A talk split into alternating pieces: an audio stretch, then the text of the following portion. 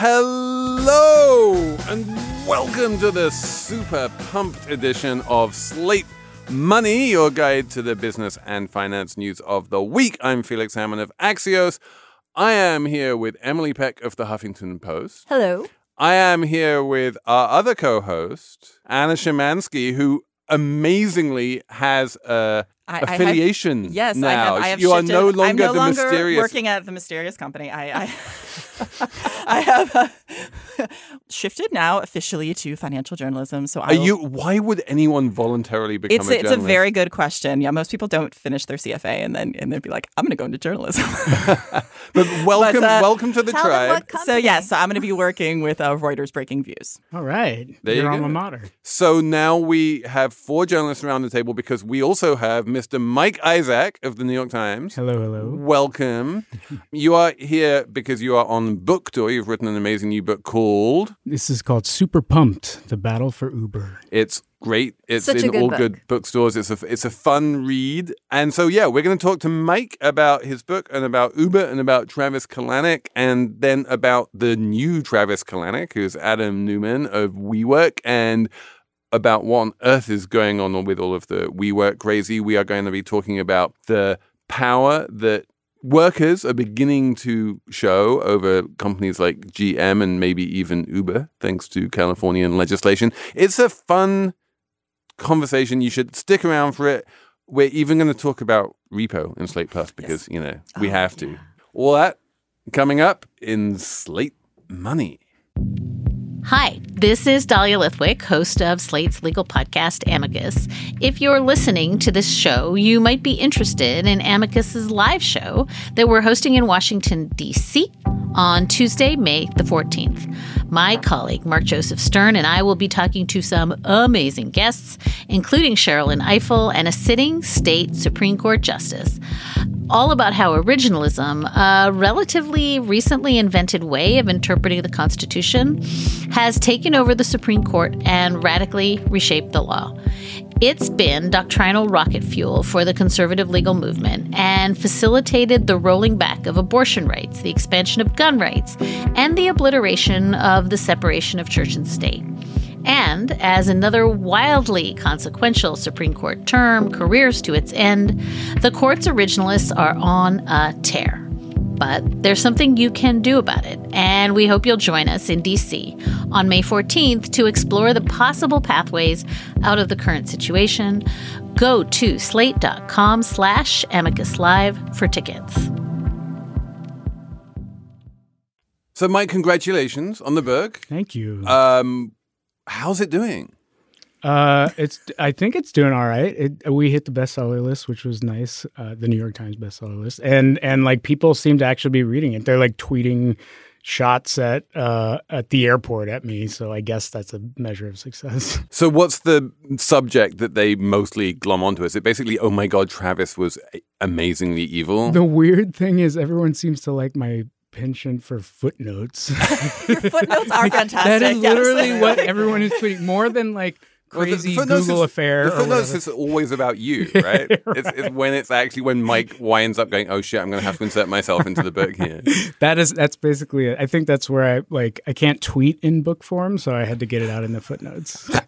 For me, it felt like being transported back into another era, but the era mm. was just a few years ago. yeah, right. Just all the all the stuff about Travis and the culture was just it was almost like more shocking to read about now than it was to live through it because you had put mm. it all in one place. And you open you open the book right with that big party Yeah. You've got to open with the party. That was the other great book that we had on. What was it the last year? billion The dollar Billion whale, Dollar Whale. also Mhm. opens with a party And I feel like the Billion Dollar Whale party can possibly outdo even Travis, although it was close. They didn't have Beyonce. Right. Beyonce was the icing on the cake for Travis's party. And that it cost twenty five million dollars. But And she got and she got like six million dollars of equity, Right. And then after IPO, that was worth like less than six million dollars. It's like oh, she's like she got in early in the private round, but like that doesn't really help you when the stock falls off a cliff. Oh God. But the, and then the culture was his sell selling point, and then it, it was ultimately his downfall. Wouldn't you say? Yeah, no, I, I, don't think know. the no, no, no. I do think that. I think that people don't really realize how bad it was until you go look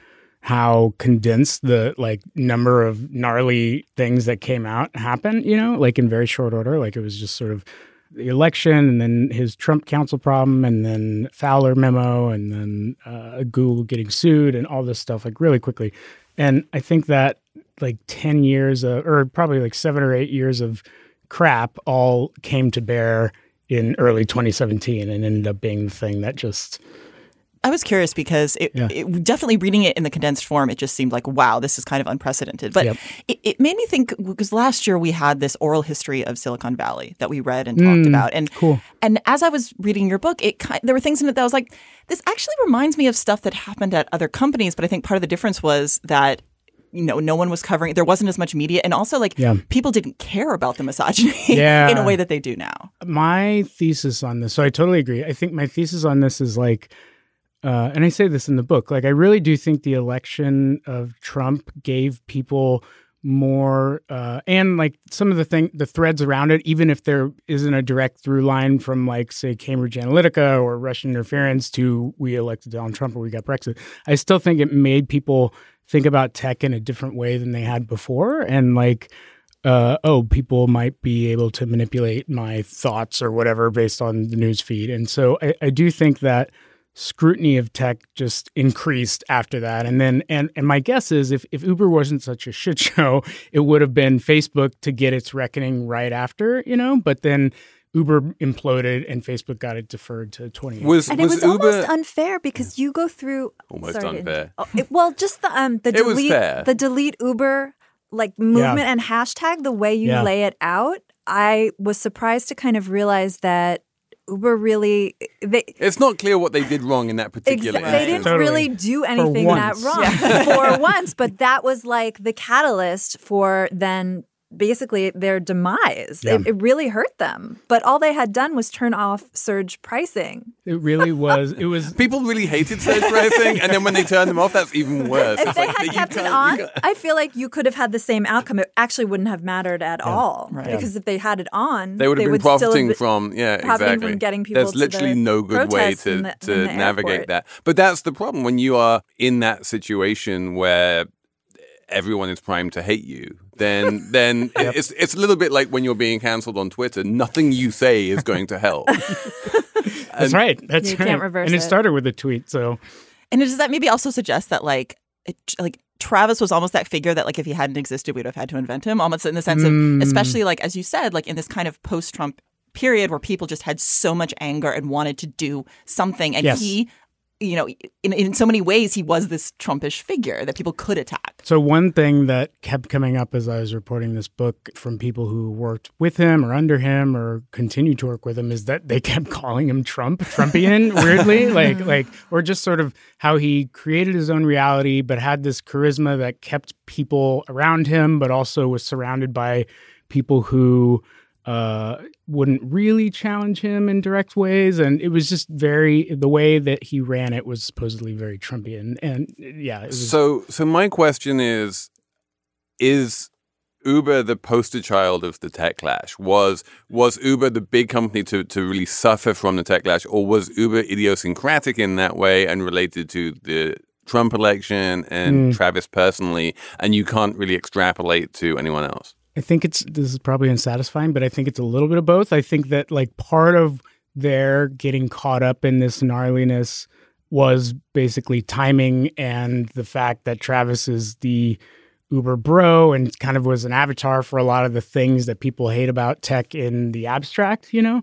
But but some things were very specific to them, you know, like you can talk about a culture of misogyny throughout the tech industry, but I think at Uber it was just that times a hundred. It was like misogyny like sprayed with Axe body spray or whatever. and uh, I- but I, I think that that being like paramount has still opened the door for that criticism at every other company and we're starting to see that in different ways and like see internally the workers actually being upset or pushing back more than they have in the past so i think i think that's also like probably a good thing or fair game at least like maybe they had too much of a grace period for too long and so this might be a good moment to at least look at it if if not like fully condemn all of it just sort of be like all right what are we okay with Which brings me to it's called AB5, the law Yeah. in California, Yeah. which is this law basically saying that the people who drive for Uber need to be considered to be employees? We've talked about this kind of issue for literally for years on, mm. on Slate Money.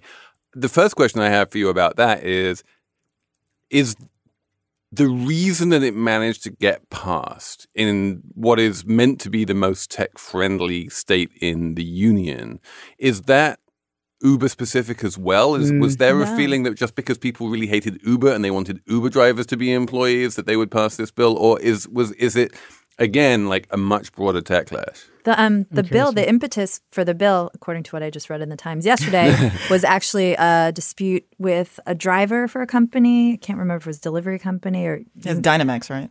Oh, that started in So I think so. yeah, and he was uh, misclassified, and there was a lawsuit, and then that was the inspiration for AB5. It wasn't actually Right, but I guess the Uber question is inspired. Although Uber will obviously be quite affected and might have to spend like a But half what- billion. But yeah, got I guess passed? right, exactly. I mean, I think yeah, yes, definitely. Like it wasn't an Uber mm-hmm. bill, but the I think Felix, I think you're probably right. I mean I- Like, that what got it over the line? exactly Right, that- why were the people anger willing about- to mm-hmm. rule in that way? It does seem like you can't. Like, Uber is a ginormous elephant in the room. Well, it's you can look at the dri- there are stories of drivers who like sleep in their cars or have to pee in bottles on the side of the road or whatever, just like really gnarly conditions for folks like that. The interesting thing for me is that I've talked to as many drivers who are upset at it passing than Right. than they're the, as as well as the ones who are in support of it, right? Because like a lot of folks, and those are the people that Uber pushes out to say like, look, they, they want to be flexible and not be employees or whatever. And I think that is it is it is complicated. I mean, I think that's Yeah. the issue. It, it's not actually super simple because the vast majority of Uber drivers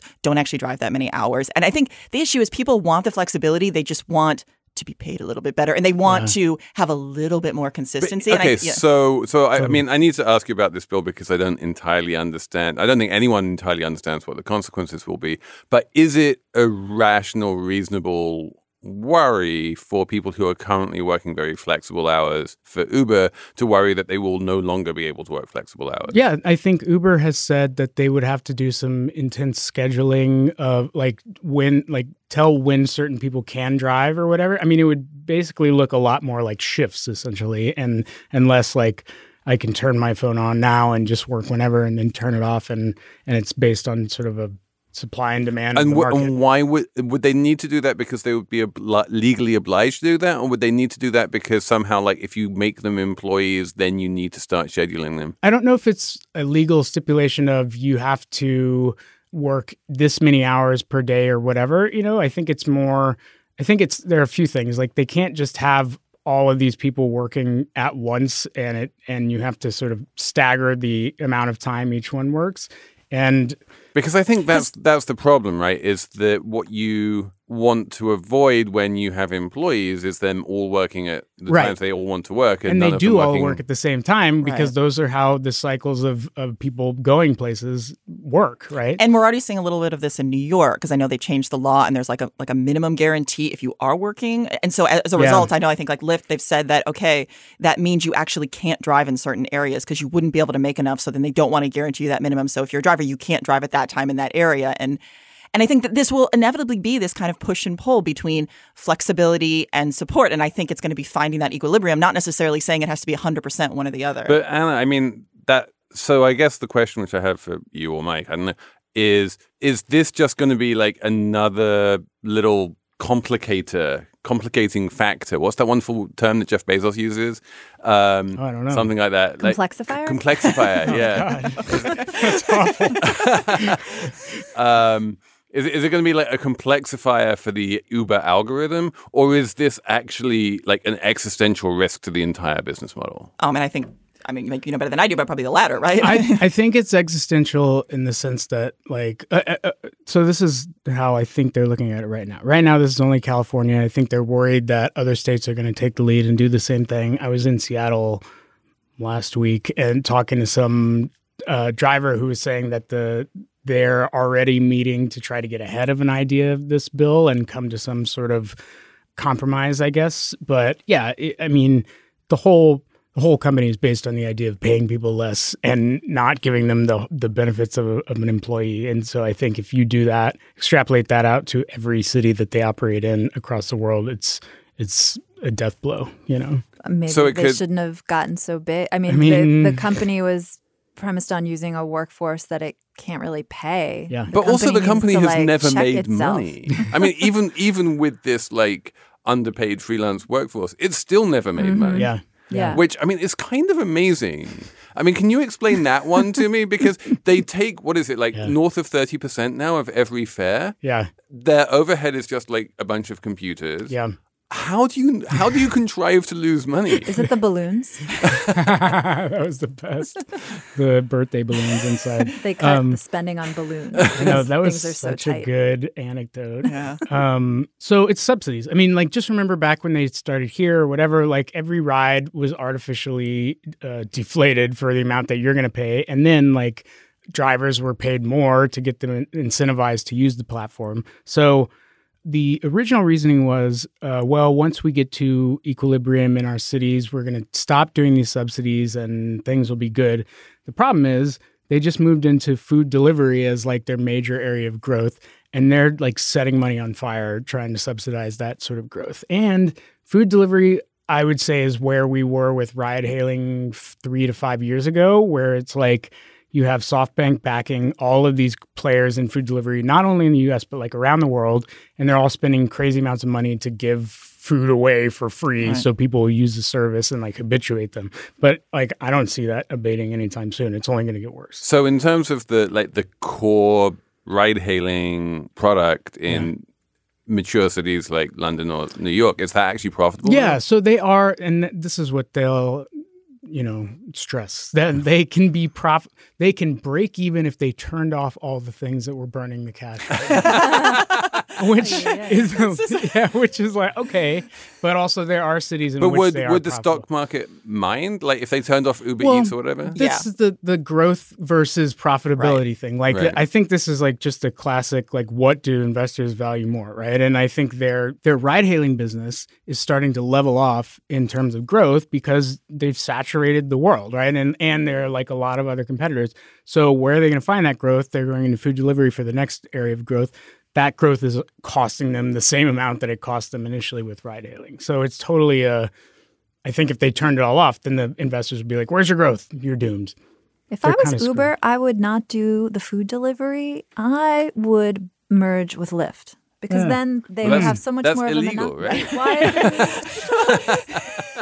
that's what I would do. That would be my plan. Okay, Rockefeller over there. no, but I, mean, I, I I do think that's like the that's actually what on on a weird level they've been trying to do. Like not l- merge with Lyft because that really business. would be illegal, but drive them out of business so they no longer have that competition. Yeah. That was almost what happened until 2017. Like Lyft was literally at death's door, and then Travis had his reckoning, and Delete Uber happened, and then they came. They had a second wind, and now they're a public company. It's actually they were they're so close to an alternate history of having no Lyft. Tragic. Apple Card is the perfect cashback rewards credit card. You earn up to 3% daily cash on every purchase every day. That's 3% on your favorite products at Apple, 2% on all other Apple Card with Apple Pay purchases, and 1% on anything you buy with your titanium Apple Card or virtual card number. Visit apple.co slash card calculator to see how much you can earn. Apple Card issued by Goldman Sachs Bank USA, Salt Lake City branch. Subject to credit approval. Terms apply. Let's talk about the new Uber and the new Travis, who's the new man. Literally, that I I, I checked this with a former employee of WeWork. It is pronounced new man. It's not pronounced Neumann or anything like oh. that. Oh, Not new man, Newman. Or Newman. Okay. but anyway, so but we New have Man makes the better like Ayn Rand character. Like, he, he, he is the new he is and he bestrides the world in on, on his Gulfstream G650. Say who you're talking about. We're talking about Mr. Neumann. Adam Neumann, Adam Neumann. the founder of WeWork. the man who says that he wants to A, be the world's first trillionaire, B, be president of the United States, even though he was born in Israel. president, of the president of the world. world. And, and C wants to be president of the world, which is a job title that doesn't even exist. But he's like, yeah, president of the world, that sounds cool. Sounds amazing. That sounds good. A good. little WeWork kind of White House kind of a thing. we dictatorship. we, weed despot. That's perfect. and also weed smoker because nice, nice. on his Gulf Stream he would smoke a lot of weed according to the Wall Street Journal and then leave the weed on the Gulf Stream for his for the owner of the plane to suffer major criminal liability. Let's just consider it.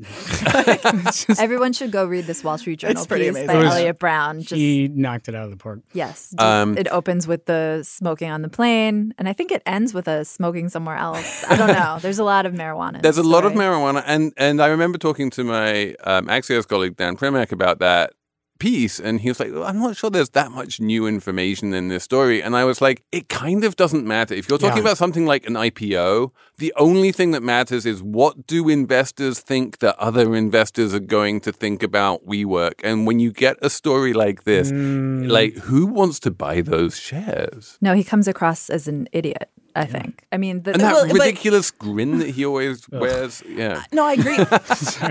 Ugh. but completely agree. and also we should say WeWork um, delayed its IPO Yes. this week. That Yeah. is and the news.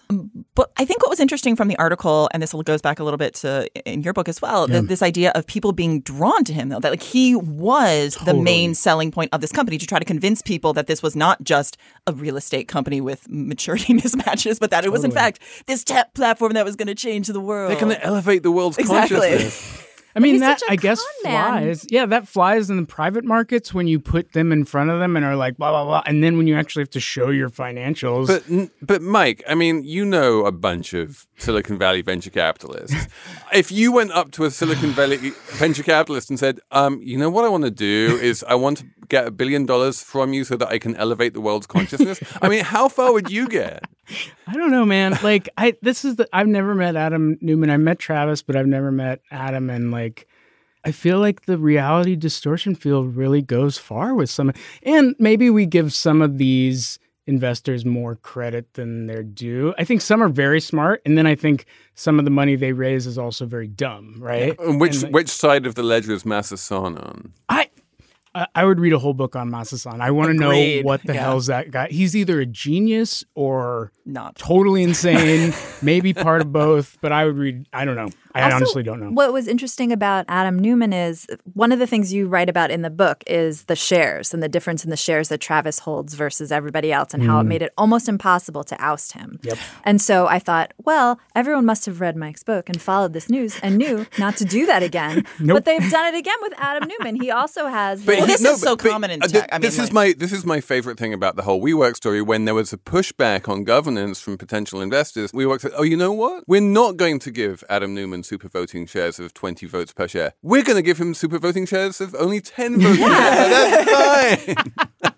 they've learned it just seems like investors really learn nothing from Travis at I- all from that whole experience. I mean, But I really yeah. do. I think you're right, though. I mean, I think some of this is just people has, have capital that they need to deploy, and they're willing to believe these people. And I think you're also right Yeah. that like these, like the the Travis and the Adam Neumann, they seem like you know these kind of crazy figures. But then when you read about Silicon Valley figures of the past, when you read about industrialists of the past, when you read about certain politicians, like this actually is not an uncommon personality well, type. the no, the personality type. I think the you know the personality type, and I wrote about this in in Edge this week. That business and capitalism reward sociopaths, and Ooh, I like that. Um, and you see this in a bunch of different areas, and especially very charming sociopaths who can persuade people to give them attention and money and you know all the rest of it.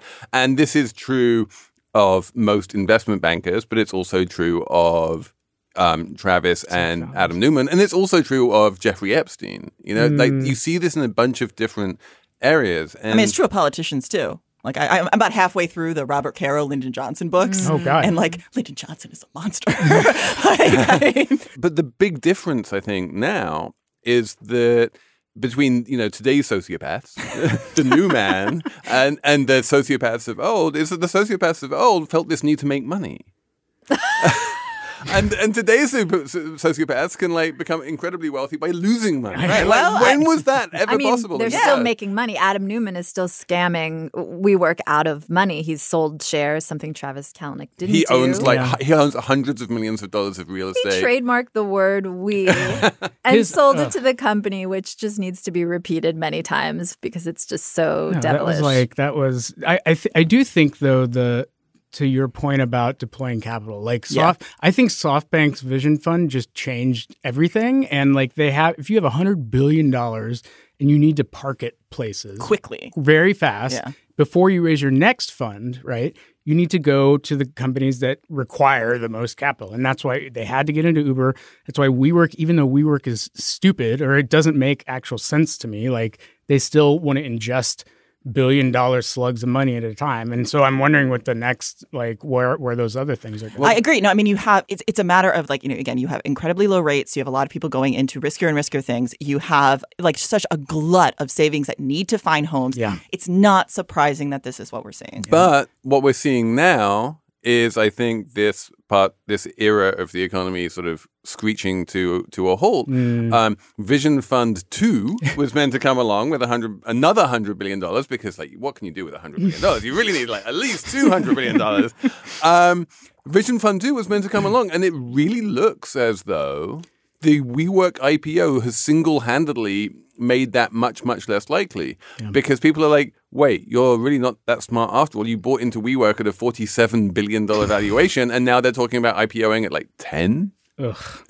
God. There's two other things I wanted to mention. First is Adam Neumann's businesses before we work. I don't know if we've talked Oh, about the that Crawleys, before. whatever they Wait, were. what did he do? No, I have no He idea. did the crawlies, which is like knee pads for, For babies. babies. because what is the slogan? It's like because they hurt, but Even you, though they can't tell you they are in pain or something. Or something like Oh my god, that's my therapy And I'm like, no, slogan. they, they can tell you. They start crying. Like, okay. and then the other one was collapsible high heels Yes. for women. no. What?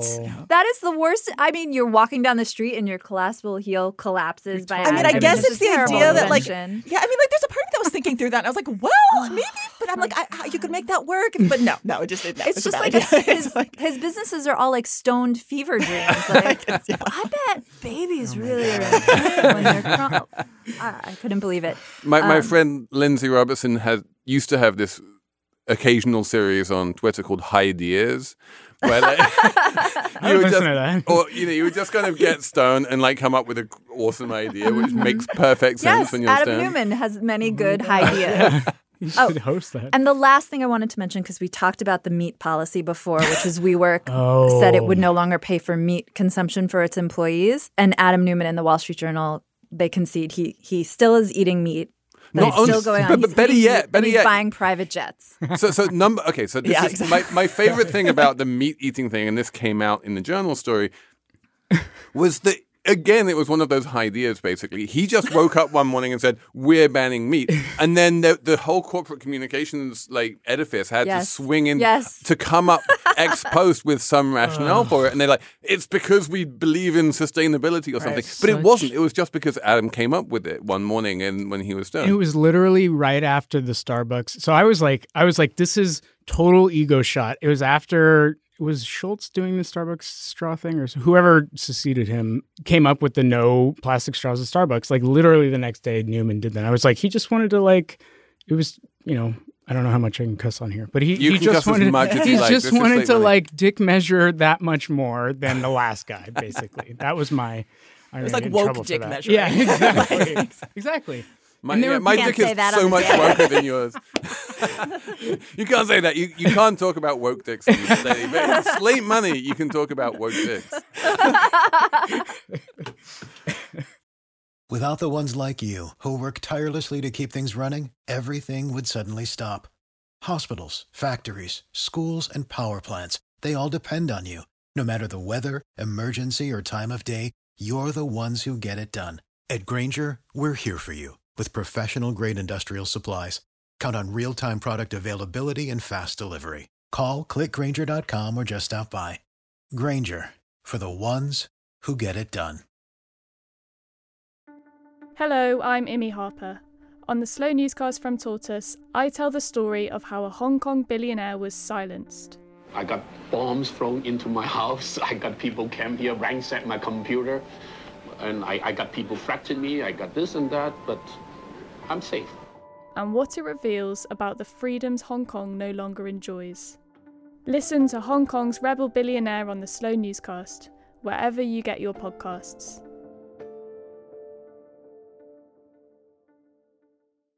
Meanwhile, back back in the real world, a whole bunch of General Motors employees are going on strike, Indeed. which is it a little bit unexpected. Yeah, it is a bit unexpected. It's been it's been quite a while, and I think there was also a thought that the negotiations were, you know, getting to a point that this wasn't necessarily going to lead to a strike, and and then it did, and it's you know it, we're we're multiple days into this strike. There, at this stage, you know, we, we aren't seeing at least as far as I know of this morning, we we aren't seeing a tremendous amount of. Uh, positive signs, shall we say? So it'll be interesting to see what happens because you basically have a lot of GM workers who, I mean, the workers, the, the, actual union members kind of saying they're concerned about a lot of temporary workers being brought in. I, I mean, it, it, there are a number of other things, but that's one of the main issues. And then on the GM side, I mean, uh, the, the initial deal they came out with, in a lot of ways, wasn't a horrible deal if you kind of look at all the, the details in it, but it didn't really address this main concern. And then the other issue you have are the heads of the union who are involved in this corruption scandal and embezzlement scandal, which is part of the reason that they think GM actually made their deal public because they didn't trust the union leadership. So it's a bit of a mess. But the bigger picture here, I think, is just that again, like, are we reaching a turning point between AB5 in, in California, the strikes in mm. GM? We had the teacher strikes, which worked last year across the country. There's this other story going on right now, right, right here in New York, where Kickstarter, this, like, you know, very crunchy granola tech company, is trying to unionize, and the management is being a bit crap about that. And the, you know, have we finally finally reached the point at like 3.5% unemployment where like workers are managing to get a little bit of I mean, I Power? think we saw, I think it was in the summer that some data came out that said we've had more strike activity last year than we have had in a decade at least or more. So, hmm. and and it's true that the economy is doing great and and wages and salaries haven't really moved. So I think that you are seeing more labor agitation and especially a GM where one of the lines from the workers that we're seeing is like we sacrificed for you during the Great Recession, like we made concessions and now GM you're doing great, you're doing fine now. So like Right, but the problem pay us back. Line. Yeah, and this is where it's, it gets complicated though, because the reality is like they're not doing fantastically well, and if you kind of look at long, like the kind of where trends are going, their mm-hmm. GM is not particularly well placed. Although part of the reason they're not well placed, I would argue, is because of management. A lot of the kind of strategy they waited way too long to restructure. They have way too many plants that are underutilized. Mm-hmm. So I think it's perfectly reasonable for people to criticize management and to say, why is Mary Barra being paid so much Right. money mm. considering what is actually going on? However, it doesn't change the fact that you know, the auto industry is changing, and this isn't just GM; it's all of the big players. Like they are going to have to be a bit more nimble. And how do we balance that with the need of workers for some security? It's not a simple solution. No, it's not. And Business Week just ran a cover story with Mary Barra and they profiled her. And it's really interesting because she's trying to catch up and pivot the company to become like an God forbid, like an Uber, or like a mm-hmm. Tesla. Like she wants to go to electric really fast. She wants to go to mm-hmm. self driving. She sees the writing on the wall. So, but it's like, yeah, how do you, can you actually make that transition? It seems to me a huge open question. And I think there's some quote in the piece that's like, GM doesn't want to be Kodak, you know? One of mm-hmm. one of the interesting things about the Kickstarter story is that, and I had no idea, there are zero unionized tech companies. Yes, they would be the first. And, That's and it's like what? Yeah. And so this is, and so part of this whole like when Mary Barra looks to Tesla or mm-hmm. Uber, Yes, what she sees is an ununionized workforce, and she's like, "That looks good. Can I have that?" And if you look at if you look at what happens, I mean, there's been multiple multiple stories about how miserable the life is for Tesla workers and how hard they need to work, and you know, and how easy they get fired just because you know um, they looked at Elon Musk the wrong way one day and that kind of thing. That's not even fake. That's true. Uh, oh, which, by the way, also happened. Uh, WeWork, except for they looked at Adam Neumann's wife the wrong way. really? Yeah. Oh God. She didn't like their energy. They didn't like that. Oh energy. yeah, that's right. That's right. Um, but so, Mike, like, how and why is it that none of these companies have managed to unionize? And do you think that we are going to see this happening soon? No, I think that that's you're totally getting a point that has been a weird grand irony to me is that workers are starting to figure out that they have power, you know? Like I think I think in the valley or in tech specifically, I think companies are really screwed when their employees start pushing back. And like that and that's when leak starts happening, that's when people start doing walkouts. Google has gone through some like deep shit for the past few years now because all this gnarly stuff is coming out uh, about the executives. And so it's you know, I don't want to be patronizing, but it's funny to me that they're starting to discover the idea of unionizing or like or like just the idea of like that they have a voice and i think it's a, a, positive thing but it's just they they're starting to really recognize that coming together and pushing for that for change is uh, something they can do. Agreed. Except, for, and, except and for in Google, in Google's point of view, they come together and push for change by like doing a one day walkout. Right. It's like, wouldn't it be more effective to actually unionize? Not necessarily, though, and I and I think that this is actually like I, I think when you're talking about kind of old school unionization, I think that that can make a tremendous amount of and it did obviously historically make a tremendous amount of sense especially when you had industrial kind of jobs sure. when you're starting to get into kind of like higher level jobs at places like Google, you are going to have a lot of employees who are not necessarily going to want to go on the kind of unionized pay scales and that kind of thing that mm. comes with unionization. It is not. It That's is. It is, is a little bit more complicated. And so I, I see. I'm not 100 percent sure that I, I, think this is a, this is something I hear a lot from management at companies which unionize is that well if you unionize and everything becomes like lots of you look look at these union contracts and God knows I used to work at a company which had you know a union contract which was 500 pages thick and was just it was there was no flexibility and no nimble anything and it was horrible. But clearly as you say like the workers at companies like Google don't want that kind of union contract. And if the workers don't want it, then, and if the management doesn't want it, then that's not the contract you're going to wind up with. And I agree with that. I mean, I do think that there can be a form of collective action that, in, in a form of, you know, unionization or whatever, that isn't the same as it was at GM, right? Like that these are different models. And I do think that it, when you're at kind of a new economy company, like you are probably going to need different standards and people are going to probably want that but i think that we are probably getting to a point now where people are like rethinking how workers can gain power and i think that that's good i just think that sometimes there's a desire to always do like well let's do it what worked 65 years ago mm. and it's like mm. well no let's maybe think about what actually could work now so what, what I, could work now I don't know what could work now. I'm sorry. I was going to say something totally different. I was going to say what I like about Kickstarter trying to unionize is that it exposes the hypocrisy of tech companies and their supposed ethics and ideals because Kickstarter yeah. is a public benefit corporation yeah. that's I you know, it has lofty ideals about who it is and how it works in the world, but at the end of the day, now that their workers are trying to unionize, Kickstarter said like we don't support so that. I so actually the, I actually did some reporting on this, Ooh. which is something I very rarely do. I try not. To, I try to. You're on a roll. I'm on a roll. I, I actually sent an email to B Lab, which is the company which eh, like Ooh. certifies all of the benefit corporations, and they said, "Oh yeah, like this could be a real problem for your B Corp status, and you if you are being evil to unionization attempt, then that can threaten your B Corp status. And if you just go back a couple of years ago to 2017, the other grand crunchy granola company, which is very proud of being a B Corp, Etsy, ah. gave up its B Corp status because it wanted to be evil instead. And it turns out that, you know, when push comes to shove, like it turns out that this all B, evil. that this B Corp status is like it's it's this lovely little badge you can hold on to for as long as it as long as it feels good. And then the minute it doesn't feel good, you can throw it away. Well, not, I, I, we don't need to get into the entire argument about B Corps. You can go back in the uh, podcast libraries to see me go on my rants about B Corps, but I, you know, I do think that this is also the reality as companies become a little bit more mature, and and also as if you know we're getting to a place where capital isn't quite as easy to get as it was in the past, and maybe mm. there's actually going to be a push for companies to make a tad bit more money, or if you're in an industry like where you're you're shifting that yeah, you, you you do have to make difficult choices. And and I and I fully I think it's great that that you know we are getting to a point where workers are, are pushing back. But I also think that that doesn't mean that there aren't concerns that management would also have on the other side of that. It doesn't it's not doesn't mean you're evil. I mean it just means like you also want to run a profitable company. Mm. Like it, it's sure. Maybe. I feel it. No, wait, feel, wait, but actually, no, I feel like actually they are... don't want to run a profitable company. We just spent the previous segment discussing how none of these companies are profitable.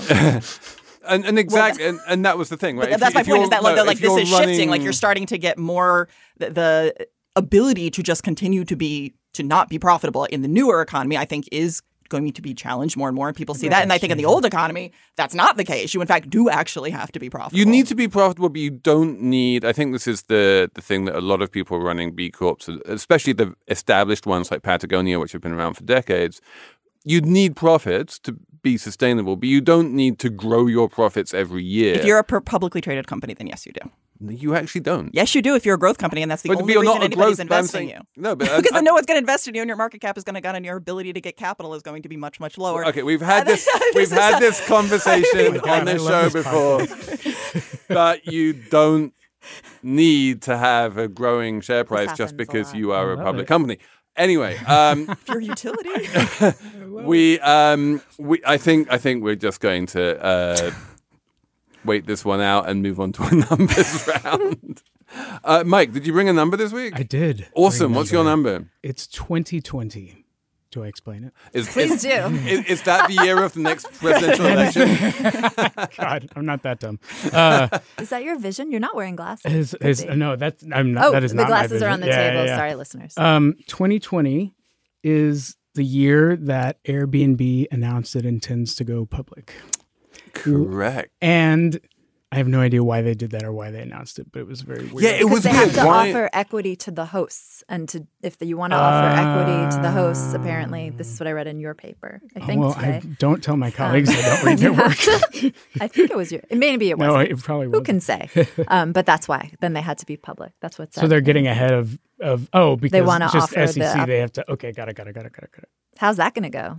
I don't know. They they waited too long, Brian. Actually, a lot of the employees are very mad that they waited this long, and like now the markets are not conducive to. What's been interesting to me about Airbnb is that they are one of the rare private companies who's managed to do some pretty significant M&A while still remaining private. One of the reasons to go public has always been well then you get this acquisition currency and you can go around and do things like buy HotelTonight or they just bought or they just took a huge stake in um, Atlas Obscura and Really? yeah, Yeah. I didn't see that. Crazy. Um, David Plotz's? David Plotz's. yeah, uh, which All right. which is which is run by the former editor of Slate And the current host of Political Gabfest. and the current host of Political Gabfest. So yeah, so but they it's interesting to me how long they've been able to do those kind of deals without going public. I mean, I think that's the it's an it's again another indication of this kind of bizarre private market we've had Yeah. because of raids and again all of the, the capital needing a home. my number is 80 million euros, which is my my favorite story of the week, which is these guys did a scan, they did the best crime ever. um, where they basically you know those like weird rubber face masks they have in the Mission Impossible stories Yeah, where oh, you change your face? They made a rubber face mask of the French defense minister. And then they would like Skype all of these like art dealers and, and other rich people in France. And they'd be like, we want you for a secret mission. Oh my. You've got to like send me like 20 million euros and then I will bail out these hostages and then the French state will pay you back and you'll get an, you know, a knighthood or something. And then all these people fell for it. They managed to raise 80 million euros. oh my god, that's amazing. And we were talking about this earlier, actually, with Jordan Weissmann, and bringing he was bringing up the idea that like, in order to make this scam work, you have to target people who are wealthy enough to think that that the finance minister would actually contact them. Mm. It's very well well thought through. Defense minister. Defense minister. Sorry. sorry. Yeah, yeah, because the finance minister has access to. Yeah, I it was. It's such a glorious crime. That's- it really is. Someone has to make this into a movie. Agreed. Agreed. Well, Uh, my number. go- Yeah. Oh, I'll you can go. Mine. because Yeah. 'cause- mine is like a bummer, and I don't want us to end on a bummer. Okay. Yeah. okay. So mine is 2.9 billion. Birds. Oh, it's yeah. the birds. It's the birds. right. Glad I didn't pick that. 2.9 billion Yeah. fewer birds now than there was 50 years ago, according to a new study published in Science. That I just, that's just damn sad. And it's Yeah. because the climate is changing and the, the birds are dying. And it's not just like. Is, is it because fancy, of cats? It's not cats. it's not. Don- it's not. the- Because Jonathan it's Franzen not says it's cats. Hey, according to Jonathan Franzen, you just put the bells on the cats, and it solves it solves the problem. Well, and, and that was the saddest part of the of the piece was like, what what can I do, like Emily Peck, to help the birds live? Is just like you could. There's things you can do to your windows in your house so they don't fly into the Yeah. windows. Mm. That is not the problem. It's like pesticide, global warming, probably blah blah blah. planes And, and- it's not fancy birds that are dying. It's not like exotic birds. It's just like your Everyday every bird. day. It's not. It's not the sexy duck in Central Park. The hot, the Not hot the dog. sexy duck is going to be okay. I looked for the hot duck the other day. I couldn't find No, I think the hot duck is gone. I'm I, I sorry. hope it's not. Oh, see, we, we made it light. yeah. There you go. Oh, see, my number now isn't just not that good. um, so mine is 500 million.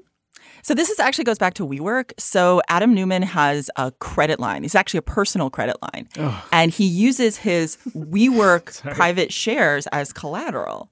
So now his collateral has Oh my God. markedly declined in value. So his ability to take on additional, so you're actually probably going to have the banks coming in saying he's going to have to pay back money, um, or he's going to have to post liquidity because his collateral has declined so much. So I thought that was an interesting part of the story. Doesn't your heart just bleed?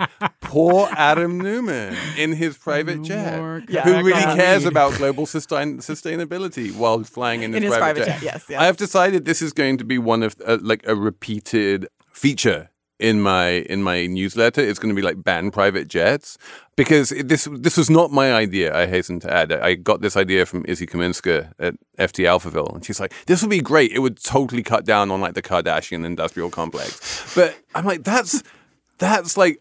There are so many other advantages to banning private jets, including I'm kind of convinced that if you ban private jets, then the Epstein scam could never have happened. He used his private jet so much to in, to get into people's like good graces. Also, Succession wouldn't be as good without private jets. Succession, like a lot of very important scenes in Succession do take place But on private jets. if someone offered you a ride on their private jet, would you say no because of principle, or would you just take the ride? Be honest. So I definitely remember when I started out as a financial journalist, you know, in the 20th century, um, many many years ago, there was this thing, and it was it still goes on, but like it was when I was very young, and I was like, oh, this is what happens: is you're profiling a CEO, and then they bring you onto the private jet, and it's all very glamorous, and you're very impressed, and and I was like, and in the back of my head, I was always like, yeah, I kind of want one of those profiles. So I get to like jet around in the private jet or like, or when you're interviewing the oligarch and he's like, I'm sorry, I'm in my dacha for all of August. So I'm just going to have to send my private jet to pick you up, which like does happen. Um, and now I think, you know, now that I'm old and grumpy, maybe I would be less prone to sort of jump at that. Also, I had a friend um, who. Good for you. Yeah, I, I know. I in fact for do have. I know, yeah, exactly. Yeah. yeah. No, I have a friend. It is actually it's not me. In fact, I, it, it is it is a friend who, um, her and she said so. Her the company she works for, her her boss does have a private jet, and she said she hates when she has to fly, particularly because she's like, then you have to sit and talk to your boss for the entire time that you're on the plane. She's like, I would just much rather take the commercial flight and not have to interact with my boss for this entire flight. We're going to get it on Twitter for this whole conversation about our bubble. We, It's we, true. One of the Yeah. problems with my job is I have to fly in the private jet with my boss. It's so awkward. Oh, God. Yeah. Fair. I I mean, that's like 0.1% world problems right Yes, there. yes, that's very true. Um, I think that's it. Thank you for listening to the amazing Mike Isaac episode of Slate Money this week. Uh, email address, as ever, is slatemoney at slate.com. Many thanks to Jessamine and Molly for producing, and we will talk to you next week on Slate Money.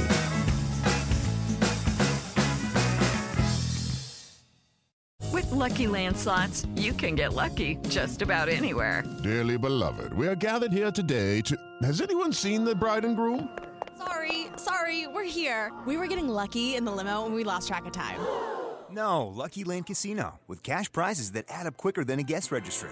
In that case, I pronounce you lucky.